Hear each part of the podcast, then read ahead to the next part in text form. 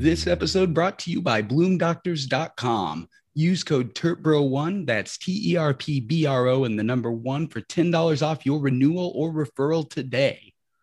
What's shaking, smoking Okies? I'm Evan. This is my buddy, Brandon. and we are two buddies covering cannabis in Oklahoma and beyond.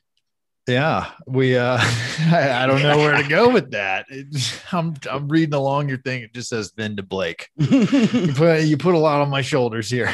My bad. Uh, uh, yeah, we do. We we talk about cannabis and uh, here in Oklahoma and all over the place. Like today, our episode, we have an interview with James Gaines, a journalist who was on Ars Technica, right? Yeah, it was through Knowable and Ars Technica. That's where you found him. But uh, we go over the science behind the edibles. And it's a hell of a listen. It came out being uh, Oh. even more informative than I thought. Oh man, mind blowing. He shut me up, and that's hard to do, basically. Uh, he took that as an insult too at the end of the call. You, you were like, no, no, no, that's good, man. You were just very informative. yeah, I was just sitting there, mouth agape, just listening, you know. It's like a- an audio trip to the Weed Science Museum, and you'll hear it soon. yes, you will. But first off, what you're going to hear is me uh, sparking this bowl. Wow, that's a good Uh, time to ask. Then, what are you smoking? What am I smoking? Well, I sound like a broken record, but Granddaddy Purple, baby. Oh my! this is from Cured Cannabis, as everyone knows. I'm a, I'm a fan of their stuff. Had a little bit of their Granddaddy Purple left over, and I'm finishing that off today. This week is one of those weeks where I'm just kind of going in and finishing off what's little is left in all the different drams I have around the apartment. Right? Yeah, the cleanup week. I've got yeah. That's uh the, the GDP's lasted you. Wait, is that the GDP that I bought last I visited, or that you bought last I visited? Sorry, No, that's from Craft. I have two. Cured. I'm sorry. Right. Yeah, I have two uh, different grows of uh, of GDP right now. Pardon my Uh, topic. Oh man, but and I've got some like house salad blends here and like uh, drams where I'm not even sure what's in there. I just kind of threw it together and threw the, the empty ones away. I can't remember where it all came from. I think there might be a little OG cushion here too. Oh man, that's from a minute ago. Yeah, I forgot I had it because uh, I've been using those little those little drams, the you know the plastic bottles. Mm-hmm. That OG Kush was in one of the bags, and the bag was just like sitting under something. I haven't even seen it for like weeks. I was like, holy shit, I still have OG Kush. Free weed. Well, not free. Future weed, past weed. I don't know. Tenant weed. Well, I guess Freed. freed is already a word.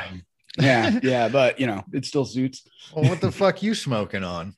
Uh, I got the broken record thing going too. Uh, I've got my home grow. We've been packing blunts of that, even though it's not totally cured. It's memberberry from Ethos, and we've been taking black and milds and packing them up with it, and it's hitting pretty good. And then I've also got like three different jars of stuff from Craft. Yeah, right. You know, like I always go every single week. It seems like. Yeah. Well, I mean, uh, me without a car and you being uh, nice enough to come help me out whenever I need to ride the things, uh, we end up in Edmond a lot. Mm.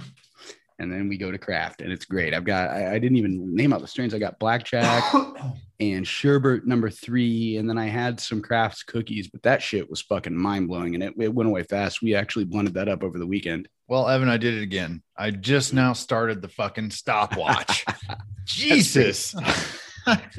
My internal Uh. clock says we're at about five minutes in. yeah, probably. But uh maybe the GDP makes me remember things instead of forgetting. maybe I would have forgot it all anyway. And then I took it to the GP, GP and I'm like, hmm, there's a stopwatch. It's like your frame of reference. You said it when you're high, got sober, and then had to get high again to remember. So, how is the member berries? Have you noticed like a distinct change? the flavor is coming out and I, I suspect that we did something wrong maybe in the drying phase i don't know because it's not quite as flavorful as i would like but the, the nugs themselves are dense and it's definitely getting me high and until i get to the very bottom of the blunt where it's all that fucking burned up free radical shit it doesn't choke me it's it's good a plus Cool. Cool, cool. And How much longer do you think you have before you're at a full, full cure? oh i would say probably about i would guess not knowing anything about curing maybe another month Yeah, I think that sounds about right. but it's working out we plucked out of like the good jar of the good nugs today and treated ourselves and yeah it works It, you said you think you may have dried it um, incorrectly or whatever. What do you think the problem was there? Just so our listeners don't run into the same issues. Well, I, I don't know what we did yet. Um, if we did do something wrong, I suspect we might have put them in the jar a little bit too early, but I don't know if that actually has an effect on flavor or what have you. That's just like the one area I think where we could have screwed it up because otherwise we were pretty anal about hanging them up and keeping them temp controlled and all that. It's all about the humidity there, I believe. Mm. Um, well, whenever whenever I uh I judged whenever mine needed to go in the jar by uh the the stems to Mhm. where they would uh they would break but not snap sort of thing. You know, Yes. they would no longer bend, they would break but not snap off. That's Right, when I put them in the jar. Is that what you guys and did? hang. Yeah, where they would like it, like you said, it wouldn't completely, you wouldn't hear it snap, but it would just pop. Yeah, it would hang in yeah, it- place. Yeah, it's the difference between a you know like a dry ass twig and kind of a green, you know, a little bit green left in there. Yeah. So if, that, if that's the metric, then yeah, that's basically what we followed. Yeah, and I popped my. Uh, I still have a little bit of mine left over, and I popped it open, and it still has a pretty decent smell to it. No straw smell or anything like that, and it's a it's over a year old now. I was going to ask your pineapple. Then that's that's Pineapple Express for the listeners who I don't remember Yeah. from the past ones. Yeah, the smell's starting to wear off. It's starting to just smell like dried out plant matter or whatever. so I should probably just really grind it up and smoke the rest of it. Yeah, just get a couple of one GCs out of it and go. Mm, I don't even know if I have a gram left, Oh, shit. actually. So yeah, I probably only have like a bowl or two. And there's a bunch of shake, but I, it's pretty much I'd say that stuff's worthless. I might run it through a screen though, because there's Yeah. a lot of uh, keef in that jar. Yeah, man, give it a shot. See what comes of it. I've got. I'm on the opposite end of your problem. I've got right now like eight massive mason jars just full of weed, Yeah, and I don't smoke a lot of flower, so it's a good problem to have, I guess. Very good problem to have, but you'll also, um, I know you, you'll be cooking that shit down. Yeah. That's coming soon. My edible spin's been getting too high again, so that might actually be a like tomorrow project. yeah, yeah. Uh, and you have another grow started already, right? I do, but uh, there are issues. The fucking gigantic, shitty Oklahoma heat wave, unfortunately, overpowered them even in the uh, temperature controlled tent. Mhm. And because of that, they got a little scorched. So right now, they're like getting some emergency TLC living on the kitchen counter. you might have to invest in a little AC unit for the tent, not just the lung room, but one for the tent as well. It almost looks like I, they got sunburned. It, it's our fault. We were out screwing around all weekend and they stayed in the tent and they were on their normal cycles and everything. But like those two days in that heat, even with all the temperature control shit, they're just, they, they took a beating. Oh yeah, man. A lot of things took a beating. that heat, oh, it was no joke. Fuck that shit. I'm over it. Speaking of heat, though, you know what makes weed fire as hell? What's that? Terpenes. Oh, yeah. This is probably where you're like, what the fuck's a terpene? And we got Dr. Jones with us on Know Your Terps to let us know, you know, what the fuck is a terpene? All right, here we are this week with Know Your Terps with Dr. Jones. Uh, we're going to be covering one of, I think, my favorites, linalool. So, thank you again for joining us, Blake Jones, Dr. Jones, our terp expert. Uh, what can you tell us about linalool? Today we're talking about linalool. Now this is a Point Blake terp. Music lovers will like this one. This is a Oh, downer, yes. not in a bad way, not a Debbie downer, just a slow downer. Now linalool is in all kinds of uh, household products, from cleaning stuff. It's a lavender. It derives mainly from the lavender um, flower, so it's really good for uh, relaxation, you know, calming effects, uh, pretty much everything that you stereotypically think weed would do. This terp does. Now, linalool has been used for, it's been around for in our uh, cultures for centuries. Like they used it, our ancestors used it back in the day for anxiety. Uh, This how far it goes. Wow. So it's a beautiful term, one of my favorites. It's interesting too that you bring up that it's kind of more of a, a point Blake terp because I'm looking at a few of the strains now on the list and I see actually probably my all-time least favorite strain is very heavy in it, purple tangy. I've Yeah. never smoked a purple tangy that did anything for me. Yeah, I don't think I've had a uh, purple tangy. A lot of a lot of anything purple like dark purple like that is is uh it's pretty it's pretty good indication that linalool is going to be a part of it And is that Um, kind of that like sorry to step on you, that like dryer sheet smell? It can now that that particular smell is more from the uh, uh, fragrance side of the cleaning products uh, um, lines. But now, if you walk out into a field and you find a lavender patch and the smell, that's more the um, profile that you're going to find in cannabis. So it's more like a straight lavender scent and taste. So- yeah, the the smell is going to be more of a less lavender esque, like a the flower, but more uh, more on the dull side as far as smelling goes. You smell it; it's not going to smell like anything crazy. It's just going to kind of have an instant calming effect on your on your on your brain. Um, I'm smelling. it uh, is really good for inflammation. That's probably why Blake likes it so much. Um, it helps Oh, a, yeah. a huge, huge amount. It's one of the the leading terps in uh, anti-inflammation. So another good reason why um, this terp is fantastic for those folks who are hard on their body. Yeah, I've I've got uh I've got arthritis and shit, and it really Yeah, helps with it that. helps really good with arth really really big time with arthritis uh, former cigarette smokers when your lung when your Yeah. lungs got inflamed. Uh, linalool is like you could not that you should smoke to get rid of smoking but smoking high terpene uh, linalool after being a cigarette smoker is really good for your lungs because it, it helps get in there and repair stuff. Well, that's super good to know. already ability to repair it so Yeah, Man, I've already used weed to beat one. of- There's actually a couple addictions. I wonder if I could use it to beat smoking or reduce its effects now Oh, too. I'm trying to quit by the time I'm 40, so we'll see.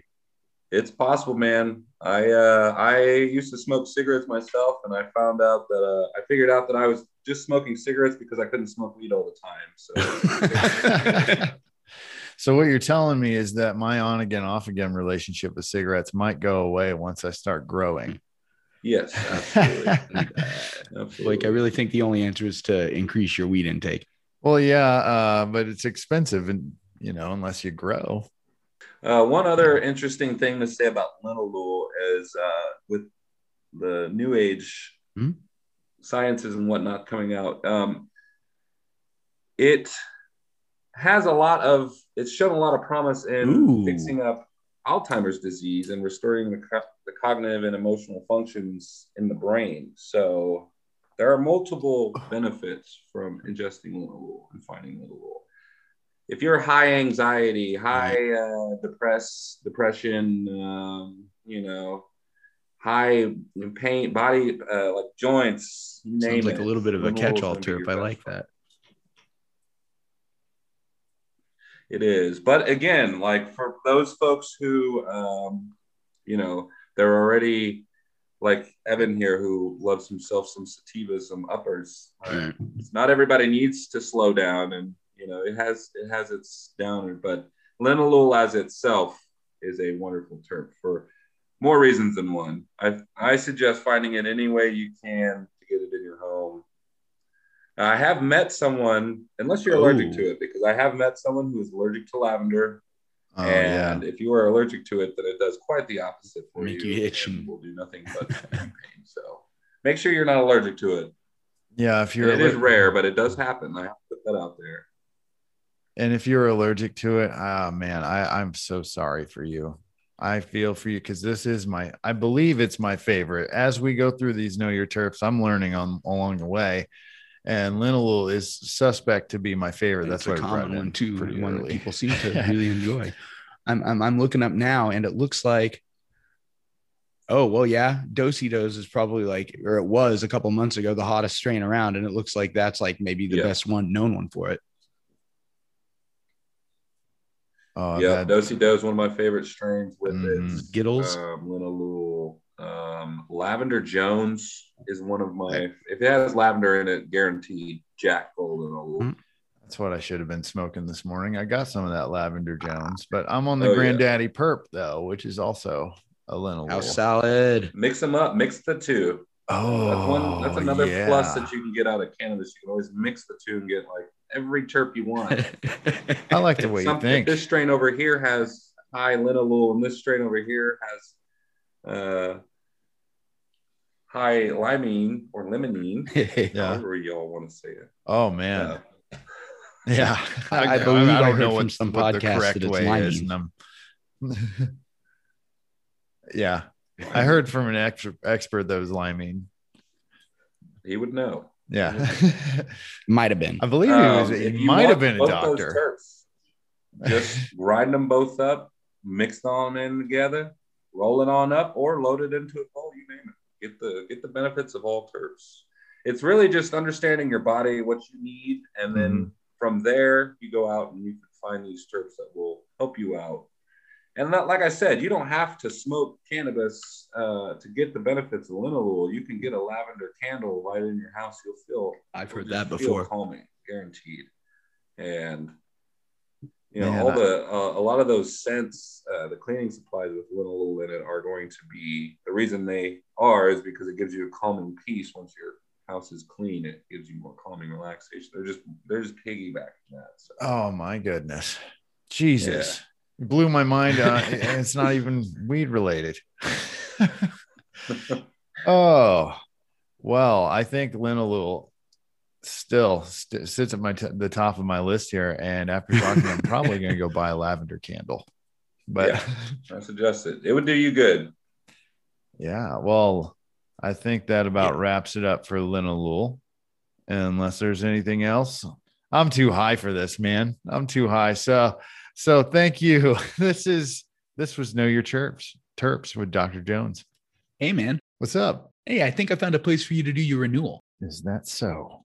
Yeah, and I mean it is kind of important because there are a lot of different places out there, and you want to make sure you're doing business with the right place from the start. Uh huh. You are right. That definitely is important. BloomDoctors.com, I think, belongs on the top of the list here. Okay, I'll bite. What puts Bloom Doctors at the top of your list? Uh, Check out this rate card. They handle new referrals and renewals, so you can go to their site and knock everything out, whether you're a new patient or you just need to re up. They're full service too. Wait, what do you mean full service? They're going to fill my gas tank or something? No, that basically means they help you with all the paperwork on top of getting the referral itself done. Like they help you make sure the photo you submit's all compliant with the OMMA, Ah. and their rates are super reasonable on top of that. Yeah, I'm just seeing that now actually. 75 bucks for a new patient evaluation, 50 for a renewal. Oh, and only 25 bucks for that full service thing. And they waived that fee for veterans. Holy crap, man. That's amazing. If you're in the Edmond area on the third Thursday of the month, they even do a monthly drive event kind of thing at Ancient Remedies. You know, now that you mentioned that, I have seen them there. On the card here, it says you can also go to bloomdoctors.com, and that's anytime, not just on Thursdays. All right. Well, you know what, Evan? Hey, what's up? You have sold me. Bloom Doctors definitely sounds like an amazing service for a great deal. And you know, I have a soft spot for veteran friendly services. And I haven't even told you about the fast turnarounds and efficient processing to make sure you get your Dude, card. dude, dude, dude. I can't believe there's more, but you've already sold me. There's just one small problem. Oh no, what's that? I told you I renewed my card a month ago. Oh, I'm an idiot. Oh, I would have loved to use Bloom Doctors. Good. I was really wondering what the fuck those terpene things were. yeah, I always wonder what they are, but uh, you know, maybe he shed a little light for us and fuck. I don't know how to come back. I'm high, man. I'm sitting here trying to think of like which terp we're gonna run this week, and I was trying to play out that way. So whether you I know, right? Because we yeah, we pre-record a couple because they're not very long segments.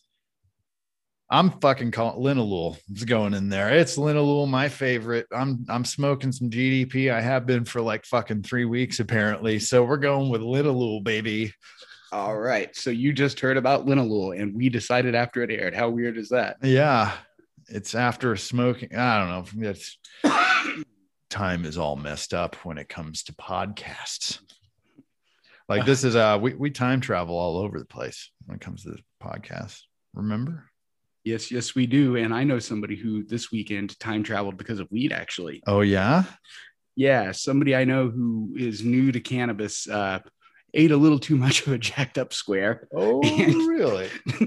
the next morning said they lost all sense of time and like they couldn't tell how long the movie that they were watching had been on and like they were worried that they were stuck in time and it was a whole thing. It was hilarious fucking story. Oh man, they went super psycho. That's almost trippy level. Yeah. Mhm. Oh, I know. I've been I've been where they're at.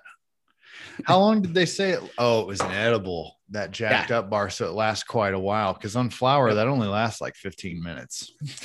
Yeah, no, not not with the edible. I don't think because they, they were playing a board game with us, and then they kind of progressively got more pale and out of it, and then they were like, "I'm going to bed." that was the end of it. Like they said, it was fun, but they needed to be alone.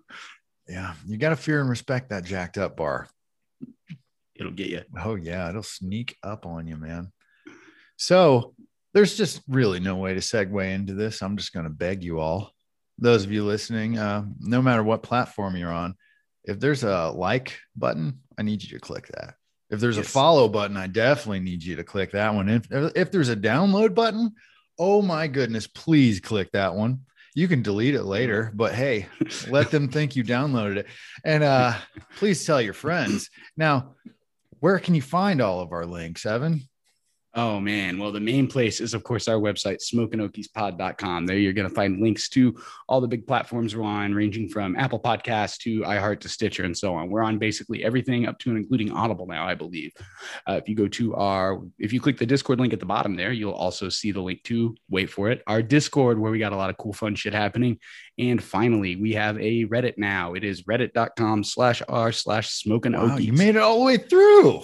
Pretty good. One stumble that I caught. Oh, I didn't catch any, but I'm also I, I'm I don't know. I'm kind of blanking out, like just staring at fucking things right now. But oh man, I'm I'm high. If you are on a platform you're looking for us, you don't find our podcast. Let us know, man. We don't know all the platforms because if there's hmm. anything I've learned, apparently there's about 478 platforms to put a podcast onto, and and it's nuts. and we're on like fucking 12 of them. So we're trying. and we're even getting on Audible for y'all ebook guys. Like we're trying everything. Oh man, yeah. Uh, It- something um related to that that uh, our, our shadow producer brought up that I thought was interesting. mhm. Um, as a little bit of preamble for the listeners, we've got a map that we check obsessively every day because it shows us kind of where our listeners are. Like, Yeah. don't worry, we can't creep on your address or anything, but you know, Mhm. We know where our listeners are. And we've noticed that we've had a, a little bit of a growing listenership in places like China and uh, Moscow where weed isn't allowed so much. Mhm. And I was telling our uh, producer about this, our shadow producer, and he said, "Well, they're probably using a VPN." Yeah. And now I feel like the biggest dumbass in the world. dude, he told me that too, and I said, I said, hey, motherfucker, let me have this. Why'd you have to do that? Uh, really I thought we thinking, were like outlaw radio over there, man. that would have been cool. Maybe we are Hey, we could be. because the the Moscow listeners they've got a red dot now. That means they've listened more than a couple times. Yeah, but also like choosing China and Russia as the place to put your VPN, you know, to ping That's sounds like what a motherfucker with a VPN would do. I used to use a VPN to get fucking cheap Kings Island tickets because they were cheaper to buy if you were an Ohio resident. uh, so they, they saw me in Ohio. yeah. uh, I wonder how many people are using a VPN because there are listeners that I know we have in certain areas that we don't have a dot. So maybe Right. they're actually our our Moscow listeners. They could be. Uh, And I they could be the ones using the VPNs. That's funny as fuck. And Like, yeah, it's, some people like will say some things where I know they're listening, but then I go look and it's like, wait, they're dot in fucking whatever it is. I'm just Yeah. making a name up. Yeah, just Birmingham, Alabama is not there. yeah, just like a bumpuck, whatever, you know. It's like there's no dot there, and I know this person lives there. Hmm. Like, yeah, whatever. But hey, like, subscribe, share. Well, hopefully you like it. and That's why you're here. We very much hope so. And if we once again get to that that that set number of subscribers on YouTube, we get the vanity URL, and that's going to be a big day for me. Mhm. Yeah, that's going to be like a milestone for you. And I'm looking for a hundred on. uh We're still not at a hundred on Instagram, but I've been kind of neglecting that lately. I need We've to a get back going on. that. Yeah, there's there's been I'm about things are about to fucking settle down. I can't wait. Right? You got fucking. We had like eight podcast interviews, and then all your personal life shit, man. It's been crazy. Oh, yeah, I'm about to get some wheels, listeners. I'm about to get a freaking vehicle finally. Uh, No more fucking rolling around in the black stallion. Oh my god, the uh no more dealing with insurance. Dude, 2 months. It's been like two months since that freaking storm. Ugh. We'll note that uh, Dr. Jones has his new car. Yeah, but he just got his like a week ago. You know, they've been dicking him around too. And Congratulations, Dr. Jones. but insurance companies and potheads are both kind of bad about not sticking to a schedule, I guess. yeah, yeah. Well, you know, there's something we haven't done in a while. What's that?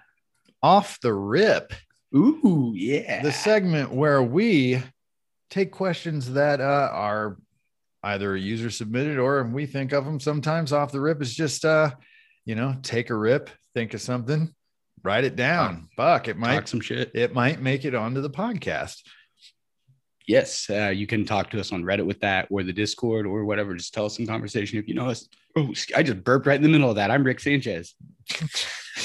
oh shit! I just remembered that I have the new Rick and Morty to watch. Sorry, go ahead. wait there's a new one Yeah, the season last night, the first episode came out. Really Mhm.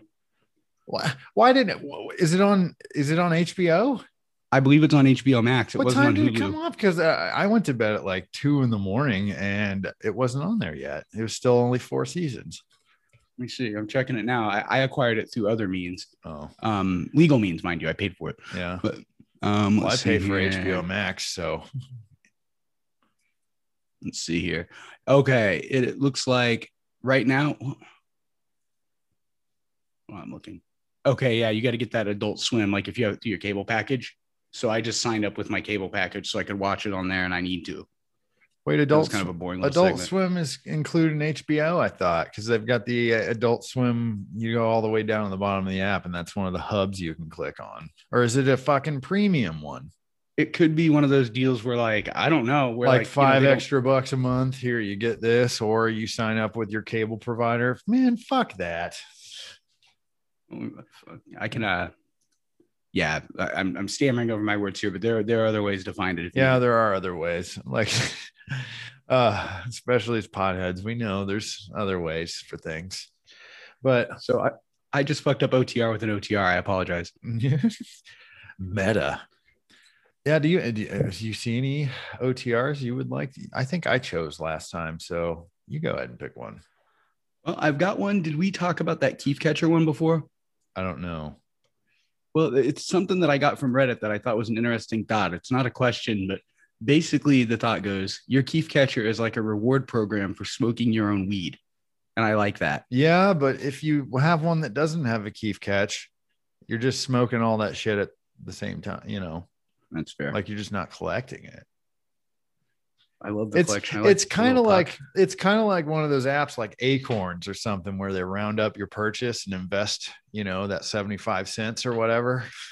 yeah, yeah, yeah. It's like kind of like that where you fucking throw the pocket change in the jar. Yeah. Yeah. with Except except since it's Keef, they've like they've at least taken the pennies out, you know, because it's not pure. There's still plant matter in there, but they've taken the pennies and we'll say the nickels. So you got like dimes and quarters in there. That's I'll take it. Those all add up and buy a pack of fucking pre rolls. Uh, yeah. God damn it. that analogy went really far, but Keef rules. Let me see. I'm looking at the fucking Discord, the other Discord now, and I'm slow. Oh shit, do we tap it? Okay, here's one. And I hope I'm not I'm not touching up like a a sensitive topic for you because I don't know where you are in your nicotine journey here, Blake. But um, the question is, how does cannabis impact your cigarette consumption? Now, for me, it's uh it's hard to say. I don't know. Like my cigarette consumption seems to be the same whenever I do it. Like no matter if I have not had a cigarette in 2 months and then I I'm like, "Oh, I'm going to smoke this weekend." I can throw a pack down a day. That seems Right. to be my average no matter what. You know, no matter how long I smoke or how little I smoke, it's always a pack a day. So the cannabis doesn't really affect it at all. I wish that was the case for me because I it makes me smoke bad. And I notice because there are days where I'm like too busy and I'm not getting too high in the morning. Mhm. And on those days, routinely, I smoke far less than if I have a couple edibles in me and I'm kind of flowing. Yeah. Like I, I can light them off each other when I'm high and I hate it. It just tastes and feels so good. Yeah. Well, back when I was a boozer, like booze and cigarettes, ooh, man, Oh, if yeah. I were drinking, it'd be like two packs, sometimes two and a half packs, waking up the next day, even as a heavy smoker, going, oh, that was too much, you know? And uh And now with cannabis, man, you know, I know I don't go that deep, man. That's a that's a good thing. So I guess- fucking. Yeah, I, I mean, it keeps me even keel, I guess, but I don't think it really affects my cigarette consumption. Uh, we were on uh, Uncle Dig's show, the Bag Seed Chronicles. Here, that'll be airing. I what next week, right, or this week? Uh, this weekend, I think. Uh, yeah, sometime within the next week. And uh, Uncle Dig mentioned that he just stopped smoking by rolling a shitload of joints, and whenever he wanted to smoke a cigarette, he would just smoke a joint. Yeah, which would work. I think it would work, but he also did warn that it would be very expensive if you were purchasing it all and he was growing his. So, I, I could definitely see myself burning through joints like that. It, it could be bad. But I smoke in the car and shit too, and I'm obviously not going to smoke a joint behind the wheel. So yeah, yeah, you can't do that. stay high, but don't drive that way. But yeah, Uncle Dig, we uh shout out to him and uh the Bagseed Chronicles. Check them out also wherever you get your podcast, Bagseed Chronicles with Uncle Uncle Dig, a podcast based out of Oregon. It's a neat compliment to ours. His style is a little different. He kind of goes full on live and just puts it out there, and he's a little more like short, like quick bang content versus our hangout kind of slower session. So it's it's a neat. It's it was neat to go on another show and see how it worked. And he's uh more, I believe, more focused on the growing aspect on his Yes, for sure. I mean, he talks to guests about, you know, all things cannabis, but I think the biggest thing, uh, like his content, when it's just him solo, it's usually, you know, farm, his plant update or garden updates. That's what it is. Garden, Yes. garden updates and stuff like that. But um, he does have guests on that cover all kinds of topics, man. It's pretty interesting. Interesting show and a cool guy. Mm-hmm. And Hey, uh, he'll be on our show Yeah. coming up. I don't know when it'll be, but it'll be coming up. Yeah, we're taping it soon and it'll probably run in a couple weeks. Mhm. So look out for that. Look out for Uncle Dig and, uh, and check out the Bagseed Chronicles. And you know, I guess that's a pretty good segue to the next thing because we're hitting close to that 20 minute mark. Yo, what's that? That big interview with our dude James Gaines from Knowable. Mm-mm-mm. Yes, James Gaines from Knowable with his. Uh, I, you found it on Ars Technica. His very in depth, very in depth uh, edible article there. Like too much for me. Like went into like like my cells and and and triglycerides like and how mm. they you know all that crap and i'm just like man just tell me which one works it's cool because it's like it's not weed reporting, it's science reporting about weed. yes because he is not he's not even really a cannabis user as you'll find out All right, guys, Evan here. We are here today with James Gaines from Knowable Magazine. He wrote an article that I found through Ars Technica that I thought was really informative called Building a Better Edible. Was that the same name on the Knowable piece, James? Yeah, so it was. Um, it got the same name on Ars Technica. I think it also went to a couple different sites where they did actually end up changing the name, but I don't remember what those are off the top of my head. That's cool. As long as y'all, if you're looking uh, for a chance to read it, we'll put it on our socials and stuff as well. But you can always search for Building a Better Edible. Yep. Well, uh, James, uh, like I said, he wrote this piece, and it's mostly about the the science of edibles and the early science of edibles, I should say, how they interact with our bodies and the way certain different, you could say, substances or oils uh, carry it through our bodies. Um, to that end, the, the first thing is is kind of basic. The first thing I thought of, you'd mentioned in a previous email exchange that you're not actually much of a cannabis cannabis user, correct? Yeah, so I've tried cannabis a couple of times and I've just never quite found um, exactly something that works for me. I think part of this comes back to my personality in that I'm somebody who um, actually has trouble like uh, giving up control Sure. over over myself. I don't really like to drink very much either. Um, and then just in general, like I've had kind of not unpleasant experiences with cannabis, Mhm. but nothing that's uh, really felt like, oh yeah, this is definitely something I want to repeat often, kind of thing. Sure. That's a respectable stance. And that's actually close to how I feel about a lot of stuff. I'm, I'm the kind of person who doesn't like to lose control either. And uh, fortunately, I pushed through that, that, that with uh, cannabis to get to the point where I got the tolerance where I can now have control and be high. yeah, it's funny. The I think the most terrifying thing I've ever done is go skiing because it's like the exact same thing. Of I could go faster, but I couldn't slow down. I was just like, oh my god, this is literally a nightmare I've had before. one thing one thing i we've learned, Blake and I have learned diving into cannabis here in Oklahoma is there, there's a lot of what we call quote unquote bro science or you know unofficial like things that everybody knows that are supposedly scientifically backed but not or information that's given by people who have some standing in the cannabis community but not necessarily a science background. And because of that just stuff that leads to general misinformation. Is that something that you encountered while writing this piece things that didn't like jive with you or stuff that just kind of sounded like this bro science?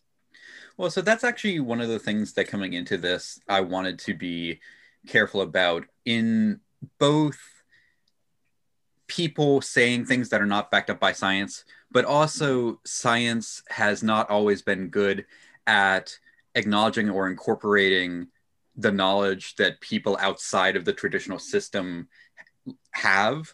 Um, you see this a lot with like scientists talking. It's better today, but historically, you see this a lot with kind of dealing with indigenous people. Um, right. And so coming into this, I wanted to be sure that um, the stuff we were talking about was backed up by science, but also that I was really curious about whether this was kind of just codifying what people already knew. Okay. Um, and it does seem like um, there is, how can I put this? The the tricky thing with this, and I mentioned this a bit in the article, is that you know can, cannabinoids like THC are a chemical that has like relatives. Like there are things that look like cannabinoids that are not cannabinoids. Um, like uh, carotenes, which are molecules you find in carrots. Um, I, like I think it's carotene. actually, yeah, I think it's actually vitamin A is what beta carotene is, but I don't remember off the top of my head. Okay. Um, and with these, because they're kind of related to cannabis cannabinoids, you can look at them and say, well, they're probably going to do the same thing. Hmm. And so there's a lot of stuff where I think we have very good educated guesses of what's going to happen.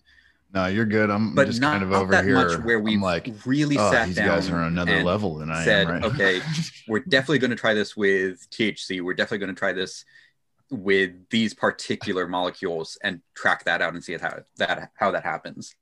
So I wouldn't necessarily dismiss that kind of broy science stuff, Right. But I think a lot of it is kind of working off of best guesses. I think I know where um, you're going with this. And you know, um, with we had, uh, we had like, you never know. I, I wondered in the past because um, I with totally edibles they've been that, very hit or miss uh, with something me. that works really and well in my with background, I was a very very heavy drinker for a long time. So I'd wondered if I had right done something to my liver to where I wasn't processing the edibles the same way. One thing, and Blake, this might be a better question for you. I think I might have stepped you out of the fucking intro online about liver enzymes and how that can mess with that. Um, but some of the edibles we've had recently, they're they're formulated uh, you, you, to be absorbed in the stomach lining. You said do the intro, and I didn't all cut out. That. Um, but but but to that end, uh, something that, where you were getting to, this morning, and this kind of goes away from my question list, um, was somebody who had uh, diagnosed liver issues that made it unable to.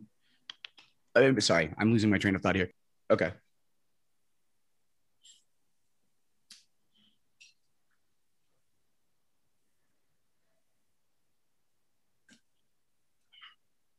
Mm.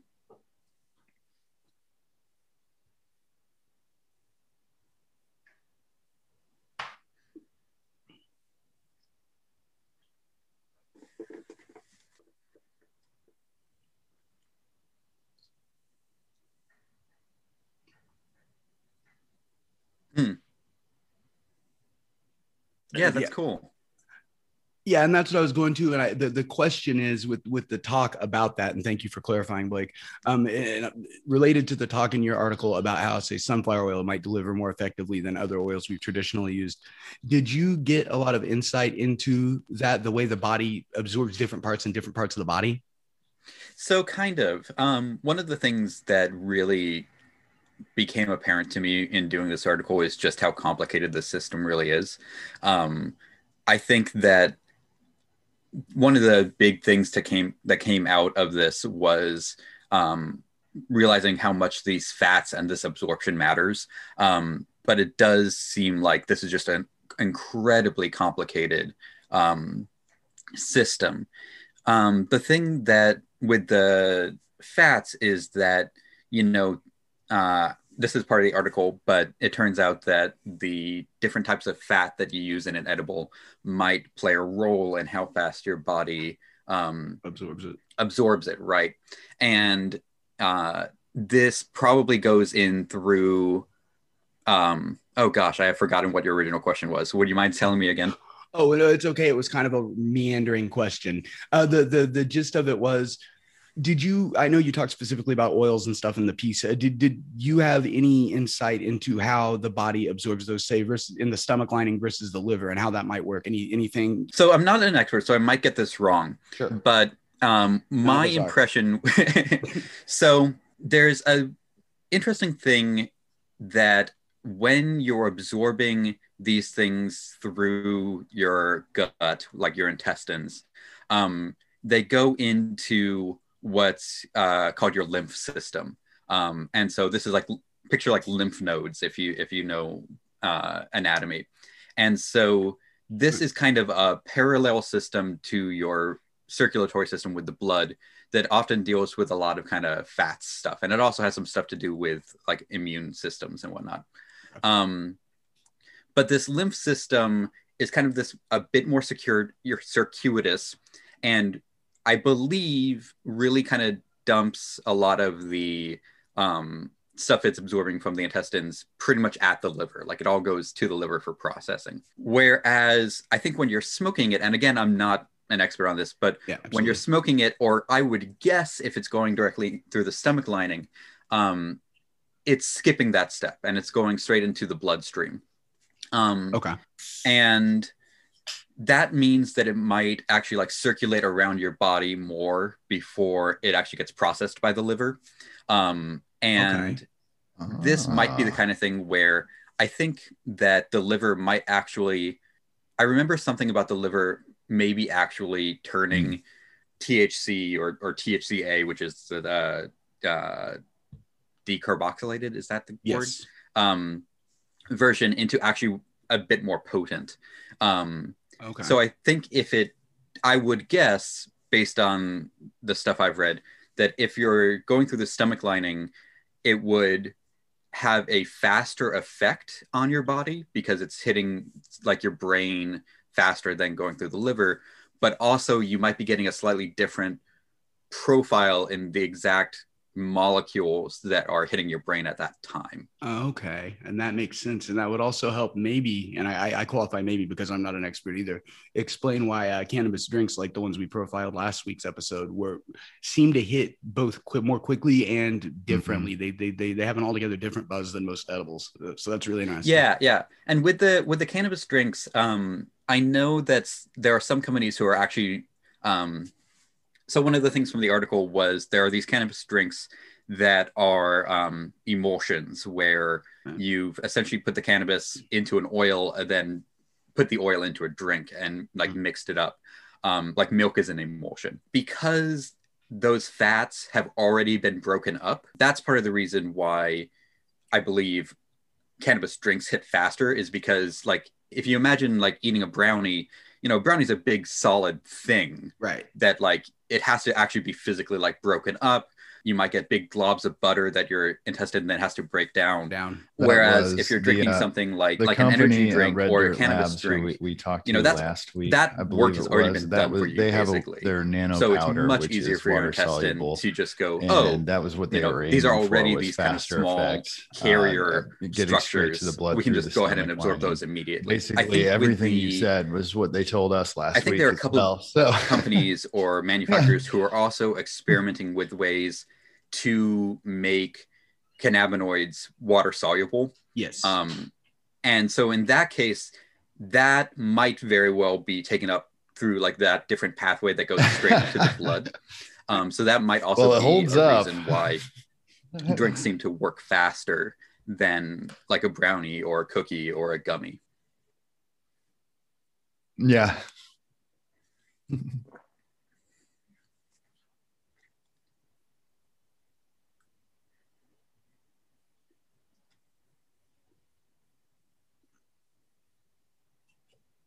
Yeah.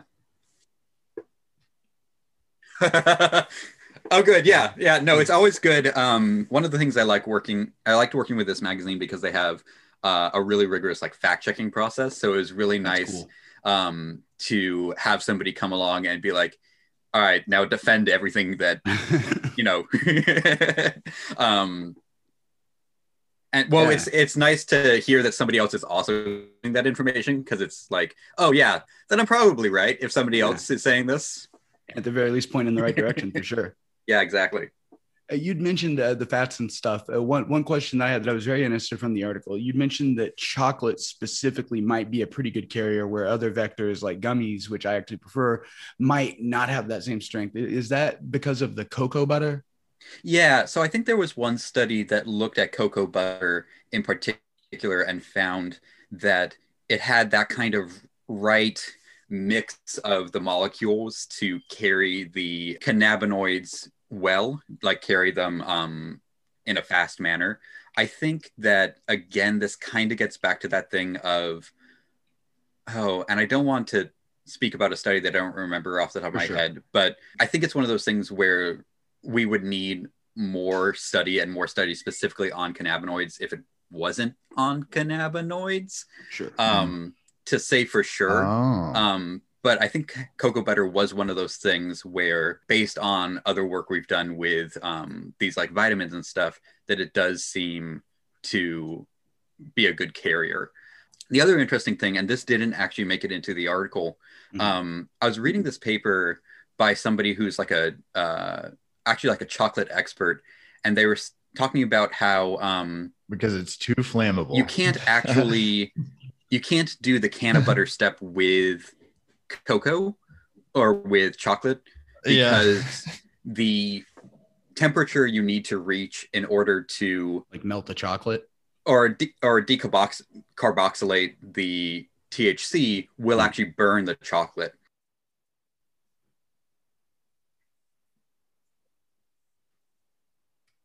So they were saying that in order to make chocolate, you first have to make some sort Okay. of oil or butter that then you add into melted chocolate. So it's this kind of funny thing where like the cocoa butter is a good or is theoretically a good carrier, but you do have to like do this extra step to get it into the cocoa butter because you can't just go A to B. You got to go A B C.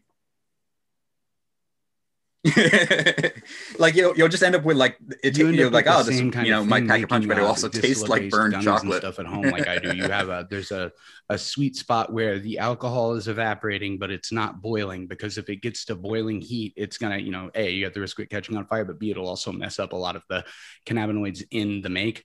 So you've got to like have your cooking thermometer and keep it right dialed into that temperature, and it's a whole fun thing.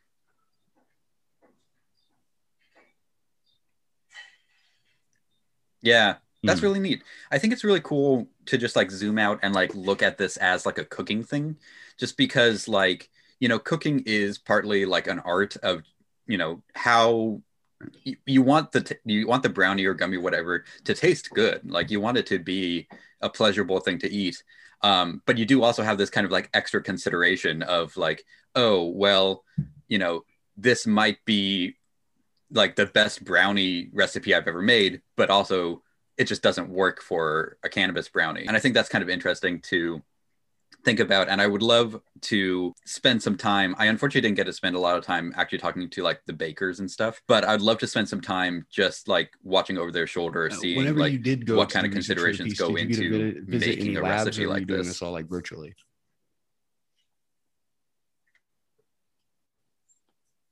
Right.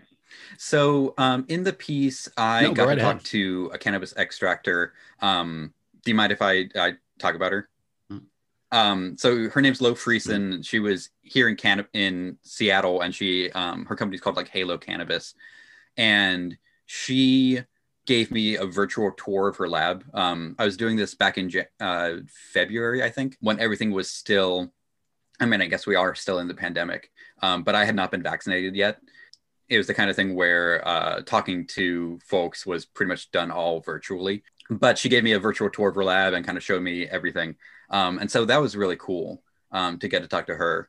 and then in terms of the scientists, that was all done over over the phone of killing I- I asked about an hour uh, during- during your virtual stuff. tour, and then there was a lot uh, of reading papers. One question that one of our listeners had had to do specifically with decarboxylation, and they were curious if you got to see, you know, the big oven that they decarbed in, and if so, what that was like.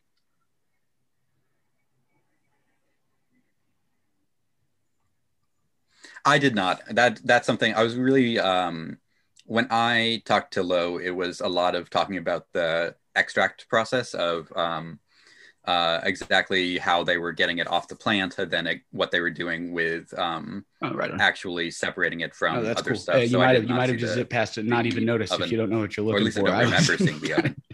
doing the same thing at that one live. I was like taking mental notes when we went, trying to to remember the stuff because it was all so cool. Um, Yeah, it was just all metal and glass and shiny things that make whirring noises. and, Yeah. oh, I was I was just amazed by it all. some of those machines were I mean- very intimidating. Anyway, sorry, go ahead. Like, I mean, the decarb machine that you're talking about, I'm just imagining a pizza oven with a bunch of cannabis in it. But that's what I thought basically. Yeah, just lay it out in a flat layer and pop it in there. I just want to know how they do it, and I want to know if it stinks. But Oh, we can obviously. well, that's just the dumb stoner in me, though. So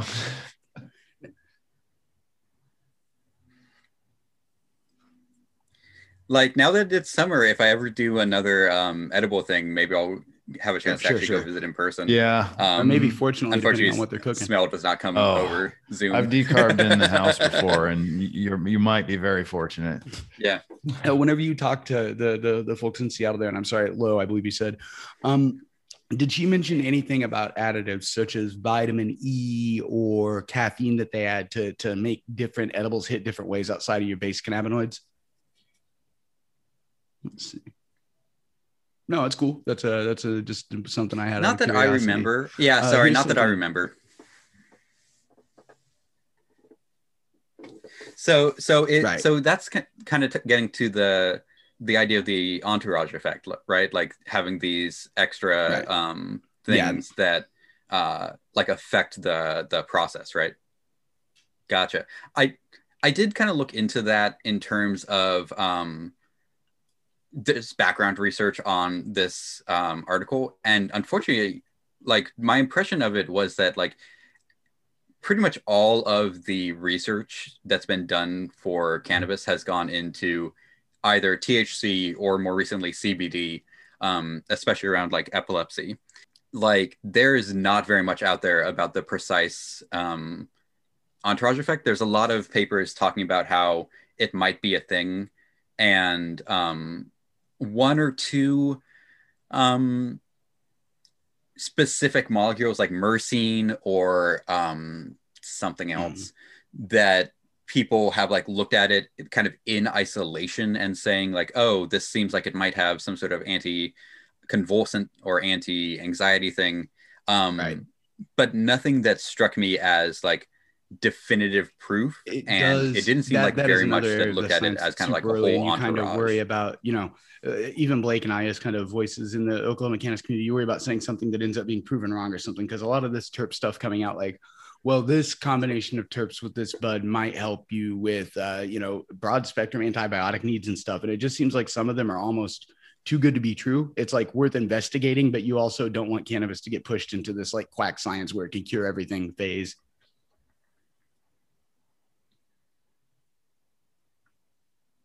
Yeah. And I think that it's the kind of thing that, you know, it's going to always be people's um, bodies are so different. And one of the things that reading through this was like, you know, the food you've eaten today can affect things. The your genetics seem like they might play a role in affecting things. The levels of hormones in your body seem like they might affect things.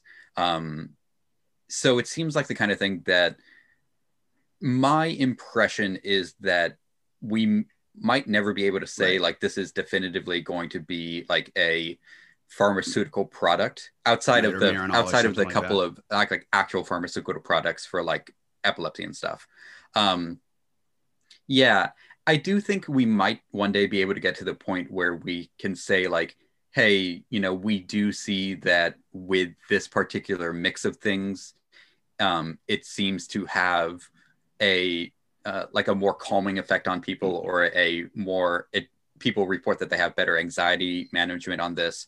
Um, I think it's going to be real interesting to see where the research can take us. A question that we brought like up on the podcast before, and it is an interesting one. It, part of it, I think, comes from just the fact that the high itself is so subjective. Uh, two people can smoke, you know, one strain from the same joint and have such a different experience that there are so many variables and so many things to consider that, like you said, I don't think they'll ever fully dialed in.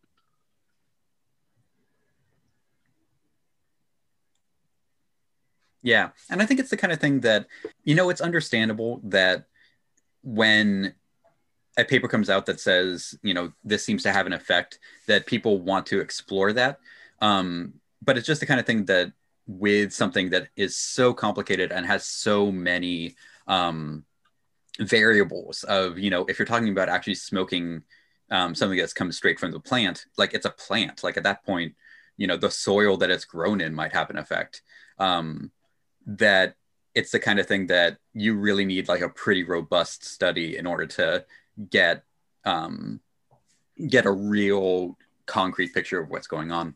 And unfortunately, I right don't on. think we're, Brings we're me to uh, just a thought I had listening to you guys talk about terps and man, I'm a terp bro. Our listeners know that.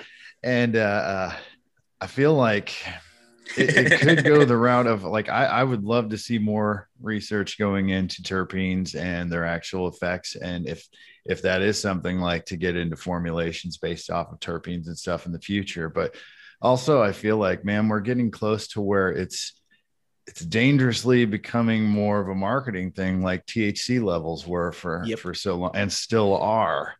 And uh I, that was just it was just a thought I had, not really a question, mm-hmm. but I do have a question for you. Um, in your research for your piece, did anything like strongly indicate that like the quality of the cannabis um, measured in metrics? Well, like THC percentage is what we have the big metric, right. I guess, and, and other major cannabinoids. But uh, was there anything that indicated that the quality of the cannabis in, affected the um, the efficiency of the dosage or the effect of the uh, uh, the edibles.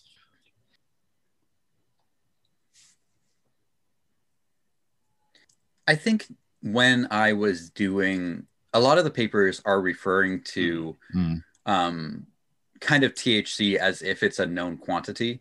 And I think with things like like distillates or or um or extracts there is some sort yeah. of uh, quality control where you can say like this is going to have you know you can test it and see how strong it is um, my impression at least with the mm-hmm. research is kind of that's where they had started of saying all right if this is a known quantity um, let's look at it from there i think that you know, if you are talking about like homemade stuff, then I can't imagine it wouldn't have an effect. You know, if you have um, one strain that is much more potent mm.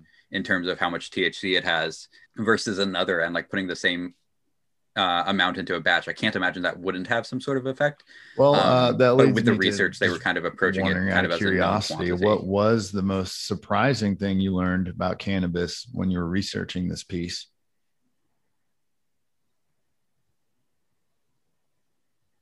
So I think there's two things. I think one is like I mentioned earlier, mm. just how complicated this system of digestion is and how many variables play a role um, the pretty much anytime I get to do a deep dive into stuff about the body, it's just amazing like how weird and how like fine tuned and how many like different systems play a role in this kind of thing.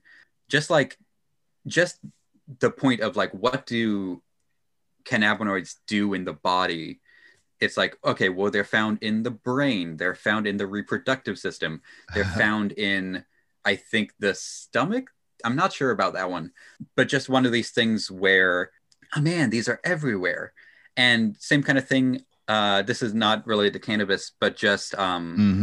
like serotonin which you know is one of these mood chemicals in your brain. Most of the serotonin. Oh man, I hope I'm not getting this I've wrong. But that. most of the serotonin in your body is actually like made in your gut because it has like a role in digestion and just this kind of thing where like evolution is so weird because the body will like just see a tool and like oh hey we could totally use this gut m- molecule for brain stuff like it can do the same thing so just kind of seeing how complicated the human body is and seeing how complicated the system is really made me appreciate more the people who are doing this kind of research and and food scientists in general of like how complicated that field is. The other thing that surprised me was some of the details about what scientists have to do to get approval or funding to do cannabis research. Like it's not impossible mm-hmm. to do cannabis research, but it is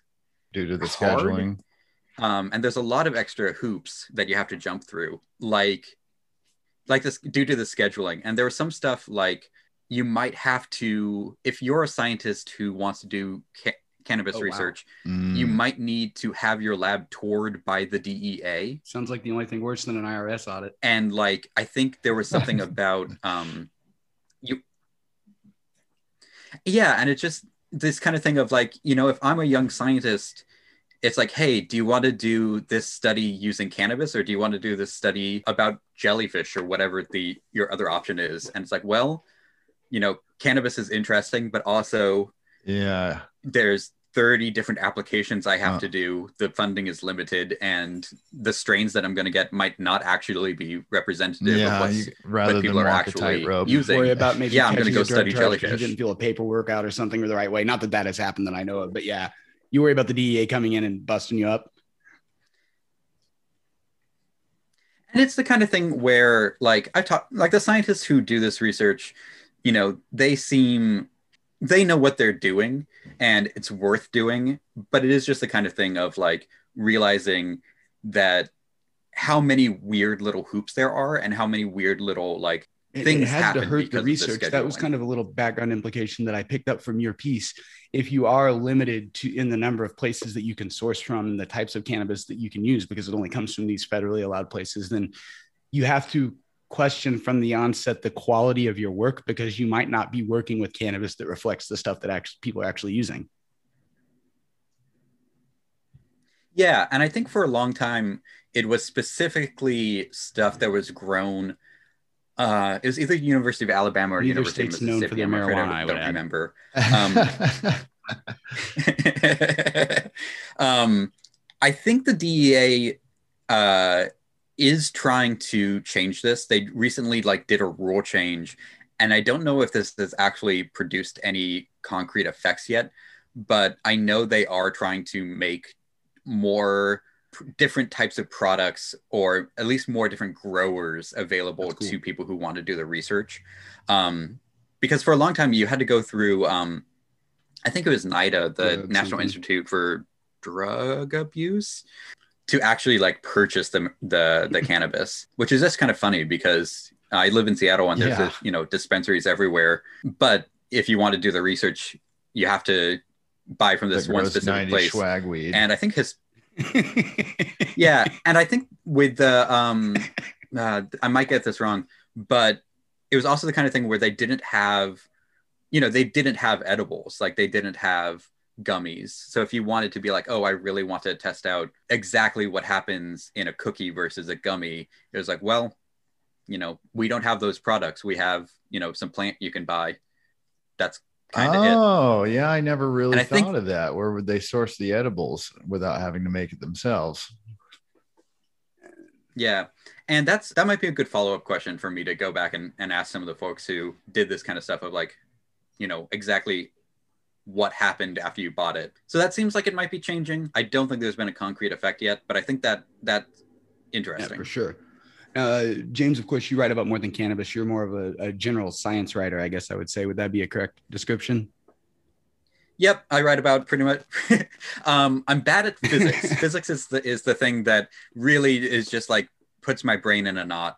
Um, but a lot of biology, some chemistry, some geology. Yeah, pretty much anything sciencey that comes across my desk, I'll I'll write it up if you you know want And that's again primarily for Knowable magazine, right? So I um Knowable is uh so Knowable is somewhere I work with um actually primarily as a fact checker and Okay. researcher. Um so I work with Knowable a lot kind of behind the Okay. scenes. Um this edible piece was the first thing to come out as an actual no, I lied. uh second piece to come out as an actual written thing. I wrote something earlier this year about um how different countries do universal health care, which is actually like really cool. Like I learned a lot about like Switzerland and Switzerland. Uh, anyways, I won't get onto that tangent.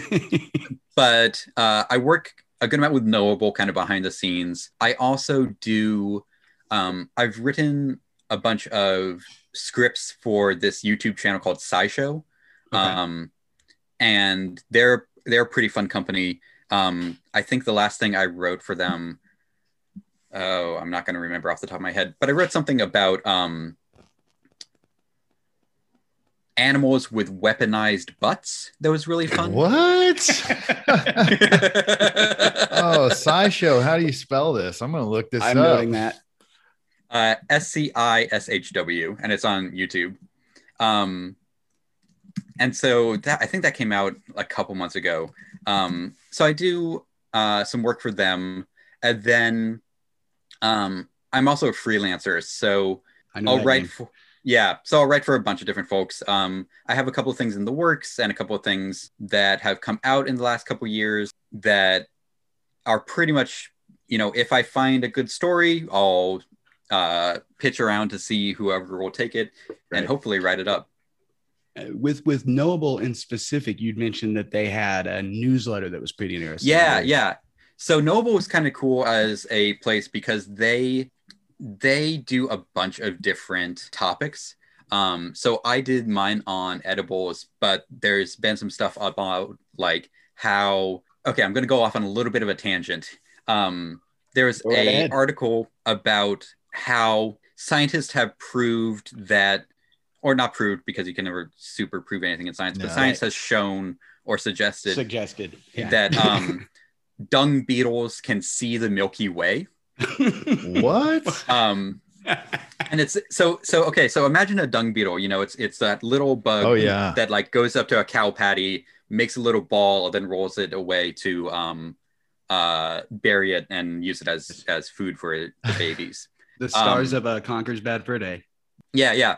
So they always they try to always roll the balls in like straight lines because that's the fastest way to get away from other beetles. So scientists were kind of like interested in like, well, okay, how does this bug know what a straight line is? Because it's pushing it backwards, so it can't see where it's going. And so scientists did all these like really amazing experiments of like, okay, we're gonna put the bug like, well, maybe the bug is navigating by the sun. And so they are like, okay, well, we'll make this, we'll put them in a, like a room where we have an artificial sun and we'll move it around to see if they'll like change direction. And then they were like, okay, well, what about these nocturnal species? What are they doing? It's like, well, maybe they're navigating by the moon. And they're like, okay, we'll do the same thing. We'll put them in a room with a light and we'll see. It's like, okay, but wait a minute. What do these bugs do on the new moon when there's no light out. They and they went out and they're like, okay, well they are still working, so it's not the moon. So it's like, well, maybe they navigate by the stars. Um, That's great. so so then they put it, they took the bugs to a planetarium and like used the planetarium's whole thingamajig to like move the stars around and see if that works. And then it's like, well, maybe they're navigating by the Milky Way Wow. and so uh, that was a really cool article so that's something that's uh, that's come out in the magazine there's also been some stuff about you know there's been a lot of stuff about the pandemic obviously um, some stuff about uh, like what happens when everybody just starts talking over zoom instead of seeing people in person Right. Now that uh that that dung beetle piece, I gotta say, tell me one of those researchers was not a cannabis user. it's the, like both the the thesis and the outside the box thinking. It sounds like we're employed. Both both kind of sound kind of representative of weed users. Yeah. I mean, sometimes you you you listen, you uh, read about experiments and you're like, man, whoever thought that up was either really clever or yeah, got a little help from um Oh From yeah, a little, got a little medicated. yeah. Um, but I yeah, will, uh, oh, sorry, James. No, go ahead. I was just going to say, I just looked it up now. I will put this on our socials, but the URL on that is knowablemagazine.org slash newsletter dash sign up. It's not as long as it sounds when I say it.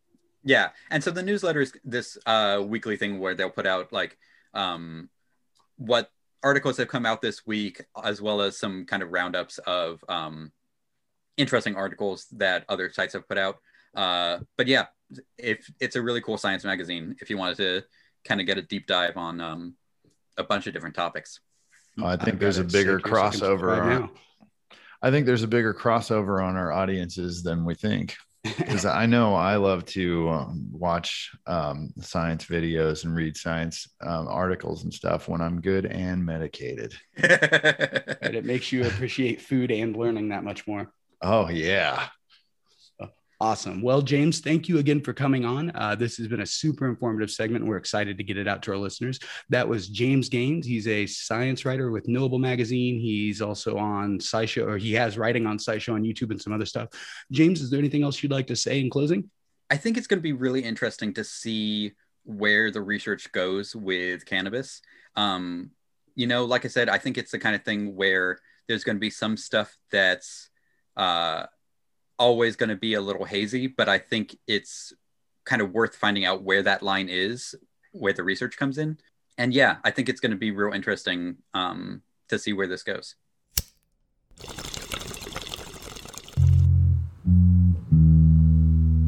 Smokin' Okies is Oklahoma's premier cannabis podcast, starring Evan Wade and Brandon Blake, brought to you by Cannabis Web Media Group, CWMG.